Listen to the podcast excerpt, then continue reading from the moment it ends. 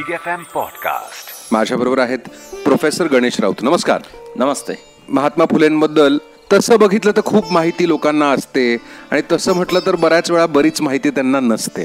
आणि दरवेळी तुम्ही माझ्या कार्यक्रमात आला की काहीतरी नवीन या सगळ्या मोठ्या लोकांबद्दल या थोर लोकांबद्दल काहीतरी नवीन माहिती शोधून काढता ती आमच्याबरोबर शेअर करता. आपल्याकडं प्रॉब्लेम असा होतो की शाहू फुले आंबेडकर किंवा इवन छत्रपती शिवाजी महाराज या सगळ्यांकडे एका जातीचा किंवा एका धर्माचा हा नेता म्हणूनच जास्त बघितलं जातं. महात्मा फुलेंचं तसं वैशिष्ट्य काय होतं? एखाद्या नवीन माणसाला आपल्या किंवा महाराष्ट्र बाहेरच्या माणसाला जर ते आपल्याला सांगायचं असेल तर? खूप चांगला प्रश्न तुम्ही विचारला. तुम्हाला सांगायला मला आनंद वाटेल आधुनिक भारताच्या इतिहासातील महात्मा फुले ही पहिली व्यक्ती अशी आहे ज्यांना जनतेनं स्वयं उत्स्फूर्त रीतीनं महात्मा ही पदवी दिली. हे त्यांचं सगळ्यात मोठेपण आहे. आणि आधुनिक भारताच्या इतिहासातली ही महाराष्ट्रात घडलेली अत्यंत क्रांतिकारी घटना आहे. मुंबईमध्ये लोक एकत्र आले त्यांनी त्यांचा सत्कार केला आणि त्यांना महात्मा म्हणजेच महान आत्मा अशी पदवी दिली. आता पहा ब्रिटिशांच्या राज्यामध्ये एखाद्या व्यक्तीला महात्मा अशी पदवी द्यावीशी वाटणं स्थानिक जनतेला हीच मुळी अत्यंत क्रांतिकारक घटना आहे. त्यामुळे असा मान ज्या व्यक्तीला मिळतो त्या व्यक्तीचं मोठेपण हे आपल्याला शोधत शोधत मागे जावं लागेल. आजची राजकीय परिस्थिती अशी आहे की उठता बसता महात्मा फुलेंचं नाव घेतल्याशिवाय एकाही राजकीय पक्षाचा किंवा ह्या राजकारणी लोकांचा दिवसच जात नाही. तो एक वाक्प्रचारच झालाय की शिवराय शाहू फुले आंबेडकर हे एका वाक्यात सगळं आलंच अगदी. बरोबर आहे. खरं म्हणजे हा काळाने उगवलेला सूड असं मी त्याला म्हणतो. बर. की ज्या माणसाला लग्नातून अपमानास्पद रीतीनं बाहेर जावं लागलं. त्या माणसानं शिक्षणाची कवाडं सर्वांसाठी खुली केली आणि आज संसदेच्या प्रांगणामध्ये ज्या व्यक्तीचा पुतळा उभारला गेला आणि त्याचे विचार अखिल भारतीय नव्हे तर वैश्विक पातळीवरती मान्य झाले असा तो महापुरुष आहे कुसुमाग्रजांनी महाराष्ट्राचं वर्णन करताना एका कवितेमध्ये असं म्हटलंय की इथले सगळे महत्त्वाचे लोक वेगवेगळ्या जातींमध्ये विभागले गेलेले आहेत. त्यातला थोडासा सत्याचा अंश आपण सोडून देऊयात परंतु अखिल भारतीय पातळीवरती महाराष्ट्रातले जे लोक मान्यता पावले त्यातलं सर्वाधिक महत्वाची जी दोन नावं आहेत ती एप्रिल महिन्याशीच निगडीत आहेत. आणि ती म्हणजे महात्मा फुले आणि डॉक्टर बाबासाहेब आंबेडकर. आपल्या सगळ्या श्रोत्यांसाठी मी महात्मा फुलेंच्या जीवनाचा अगदी थोडक्यात आढावा तुमच्यासमोर मांडतो. जन्मापासून ते मृत्यूपर्यंत. अकरा एप्रिल अठराशे सत्तावीसला त्यांचा जन्म झाला. अठराशे अडतीस पर्यंत त्यांचं शिक्षण हे पंतोजींच्या शाळेमध्ये आपण ज्याला धुळपाटीतल्या शाळा असं म्हणतो त्या पद्धतीने झालं. आणि पुन्हा आता आजच्या जनरेशनसाठी धुळपाटीतल्या शाळा म्हणजे नेमकं काय? अच्छा अरे हा हा तुम्ही एक चांगलाच प्रश्न विचारला.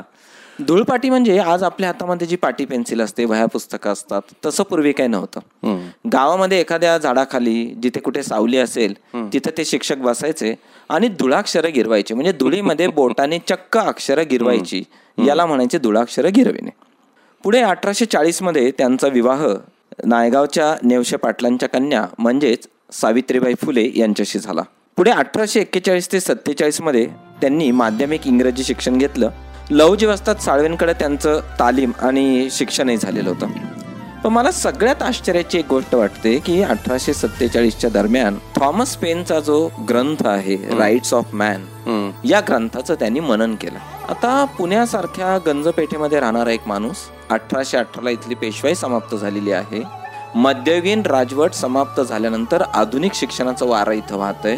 आणि अशा आधुनिक शिक्षणाचं वारं वाहत असताना तिथलं इंग्रजी शिक्षण घेतलेले महात्मा फुले थॉमस पेनच्या ग्रंथातून प्रेरणा घेतात हे अत्यंत महत्वाचं आहे. पुढे या ग्रंथाचा त्यांच्या जीवनावरती जो परिणाम झाल्याचा आपल्याला दिसून येतं तो आपल्याला त्यांच्या ग्रंथांमध्ये दिसतो त्यांच्या विचारांमध्ये दिसतो. आणि खरं म्हणजे महात्मा फुलेंचं मोठेपण हेच आहे की थॉमस पेन त्यांनी आपल्या आयुष्यामध्ये मुरवला. जसं थॉमस पेन हा अमेरिकन विचारवंत होता आणि त्याचबरोबर त्यांच्या स्वातंत्र्य संग्रामात मोठं त्यानं काम केलं होतं. तसं महात्मा गांधींच्या आयुष्यात सुद्धा आपण रस्किनचं त्यांनी अन टू दिस लास्ट हे वाचलं होतं आणि त्यातून खूप त्यातून खूप प्रेरित ते झाले होते. हेही आपण बघतो. त्यामुळे प्रत्येक या सगळ्या महापुरुषांच्या आयुष्यातला एखादा ग्रंथ एखादा लेखक एखादा विचारवंत हा असतोच. बऱ्याच वेळा आपल्याला तो आढळतो आणि तो सगळ्यांना माहीत नसला तरी तो खरं आपण शोधून काढला पाहिजे. अगदी बरोबर आणि मग आपल्या आयुष्यामध्ये त्याची जागा प्रत्येकाच्यात म्हणजे तुमच्या माझ्या किंवा माझ्या प्रत्येक श्रोत्याच्या आयुष्यात त्याची जागा आता मला नेमकं नावही नाही आठवते पण एखादी क्योंकि सास भी कभी बहु ही सिरियल या सिरियलनी ती जागा घेतली आहे की काय?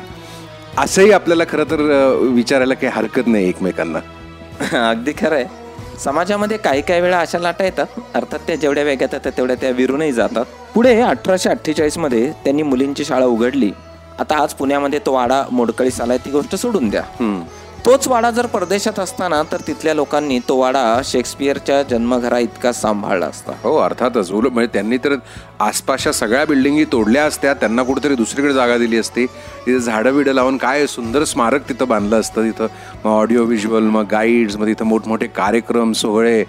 पण हे म्हणजे खरंच आपल्या पुण्याचं आणि महाराष्ट्राचं दुर्दैव भारताचं दुर्दैव आहे. अगदी. की ते अगदीच तिथं गेल्यावर ते बघितल्यावर बाहेरच्या माणसाला विश्वास बसला नाही की की यहाँ पे आप बोल रहे थे की वो महात्मा फुले ने यहाँ पे काम किया था? चालू क्या बात कर रहे हो? असं होईल. अगदी बरोबर. पुढे शूद्राती शूद्रांना शिक्षणदान करण्याचं व्रत घेतल्यामुळे पुढे त्यांना गृहत्याग करावा लागला. परंतु त्यांनी गृहत्याग केल्यानंतर सुद्धा आपलं मूळचं हातातलं जे काम आहे ते अजिबात सोडलेलं नाही. त्यानंतर चिपळूणकरांच्या वाड्यामध्ये आणि रास्तापेठेमध्ये मुलींच्या शाळांची त्यांनी स्थापना केली. पुढे पुन्हा लायब्ररीची स्थापना केली. आणि सगळ्यात महत्त्वाची गोष्ट म्हणजे याच काळात त्यांनी मुलींच्या शाळांना अनुदान मिळावं म्हणून राज्यपालांना पत्र लिहिलं. अठराशे बावन्नमध्ये इंग्रज सरकारने मेजर कॅन्डी यांच्या अध्यक्षतेखाली त्यांचा सत्कार केला. आणि अठराशे त्रेपन्नमध्ये भारताच्या इतिहासामध्ये तीन हजार लोकांच्या उपस्थितीत महात्मा फुले आणि सावित्रीबाई फुले यांनी चालविलेल्या मुलींच्या शाळेची दुसरी वार्षिक परीक्षा झाली. ज्याच्यावर मागे या कार्यक्रमामध्ये सुद्धा मी बोललो होतो. एक वेळ मी असं म्हणेन लेखी परीक्षा खूप सोपी. तीन हजार लोकांच्या समोर तोंडी परीक्षा देण्यासाठी त्या विद्यार्थ्यांमध्ये लागणारा आत्मविश्वास आणि गुरुनी दिलेलं ज्ञान किती जबरदस्त असेल. कारण त्या तोंडी परीक्षेची सगळ्यात मोठी भीती काय असते माहितीये का? या लोकांसमोर तुम्ही एका क्षणात उघडे पडता. लेखी परीक्षामध्ये तुम्ही दोन चार गोष्टी पुढे मागे रट्टे हाणले तर तुम्ही चालून जाता. मागच्या पाच वर्षाच्या प्रश्नपत्रिकांचा अभ्यास केला तरी अनेकदा पास व्हावा अशी परिस्थिती असते. तोंडी परीक्षेत परीक्षक काय प्रश्न विचारतील याचा अंदाजही नाही. अशा वेळेला महात्मा फुलेंची विद्यार्थिनी इंग्रजीमधून अस्खलितरित्या भाषण करते आणि आलेल्या पाहुण्यांना ग्रंथालयाची मागणी करते. आम्हाला खाऊ नको साडी नको. ग्रंथालयाची मागणी करते. मला वाटतं इथे महात्मा फुलेंचं महात्मा पण दडलेलं आपल्याला दिसून येतं. पुढे त्यांनी the society for promoting the education of Mahar Mangs and others या संस्थेची स्थापना केली. दुसरी अत्यंत महत्वाची गोष्ट अशी आहे की पुढे त्यांनी तृतीय रत्न या मराठीतल्या पहिल्या आधुनिक नाटकाचं लेखन केलं. खरं म्हणजे या नाटकातून त्यांनी आपल्या समाजाला चौदावं रत्न दाखवलंय. लिहिताना मात्र त्यांनी तृतीय रत्न असं लिहिलेलं आहे. रात्रीच्या शाळेची स्थापना केली आणि साक्षरता अभियानाला प्रारंभ केला. आज आपण खूप साक्षरता अभियान साक्षरता अभियान म्हणतोय परंतु त्या काळामध्ये रात्रीची शाळा सुरू करायची आणि कष्टकरी वर्गाला स्वतःच्या घरी बोलवून हे शिक्षण द्यायचं हे सोपं काम नाही आहे आणि अशाच वेळेला अठराशे छप्पनमध्ये मारेकऱ्यांकडून त्यांच्या हत्येचा प्रयत्न झाल्याचं आपल्याला दिसतं. आता दुर्दैवाची गोष्ट अशी आहे पहा की मारेकऱ्यांना पाठवलं तरी दुर्दैव असं आहे की तुम्ही फार फार तर व्यक्तीची हत्या करू शकाल तुम्ही विचारांची नाही हत्या करू शकत. सुदैवानं महात्मा फुलेंच्या दोन्ही मारेकऱ्यांना हे शहाणपण समजलं आणि त्यांचं विचार परिवर्तन झालं हृदय परिवर्तन झालं ते दोघंही पुढे महात्मा फुलेंच्या कार्यामध्ये सामील झाले. आणि मग महात्मा फुलेंनी पुण्यातलं आणखी एक महत्वाचं कार्य हाती घेतलं ते म्हणजे विधवा पुनर्विवाह सहाय्य केलं. संग्रामजी आज या सगळ्या गोष्टींना ऐकायला खूप सोप्या आहेत. मुलींचं शिक्षण विधवा पुनर्विवाह बालहत्या प्रतिबंधक गृह. परंतु आजपासून दोनशे वर्षांपूर्वी मागं गेलं थोडंसं काळाचं हे घड्याळ थोडं मागे नेलं तर आपल्या असं लक्षात येईल की आज ज्या गोष्टी बोलायला सुद्धा अत्यंत सोप्या आहेत ते करायला जेव्हा महात्मा फुले आणि सावित्रीबाई फुले जेव्हा जात होत्या तेव्हा त्यांच्या अंगावरती दगडगोट्या आणि शेणाचा मारा होत होता हेही आपण विसरता कामा नये. त्यानंतर त्यांनी शेतकऱ्यांचा आसूड या ग्रंथाचं लेखन पूर्ण केलं. पुढे सत्सार क्रमांक एक क्रमांक दोन आणि इशारा याच्या संबंधी त्यांनी प्रकाशन केलं. सत्यशोधक समाजोक्त मंगलाष्टकासह सर्व पूजाविधीचं त्यांनी प्रकाशनही केलं.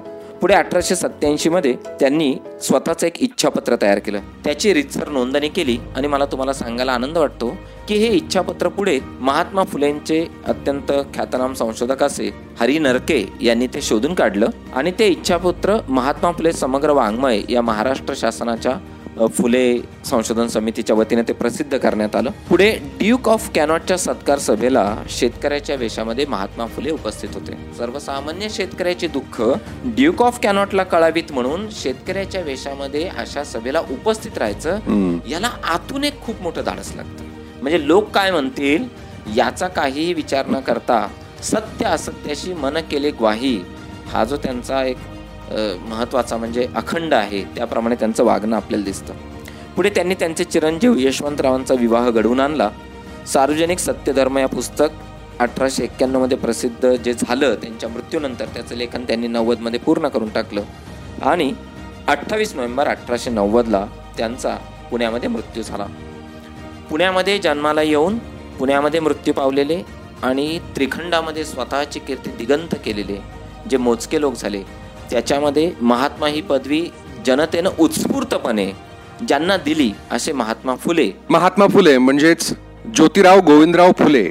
ही इतिहास नावाची व्यक्ती नेमकी कोण होती कशी होती त्यांचे विचार काय होते हे आपण समजून घेतलंच पाहिजे. हीच खरी श्रद्धांजली ठरेल. Big FM Podcast.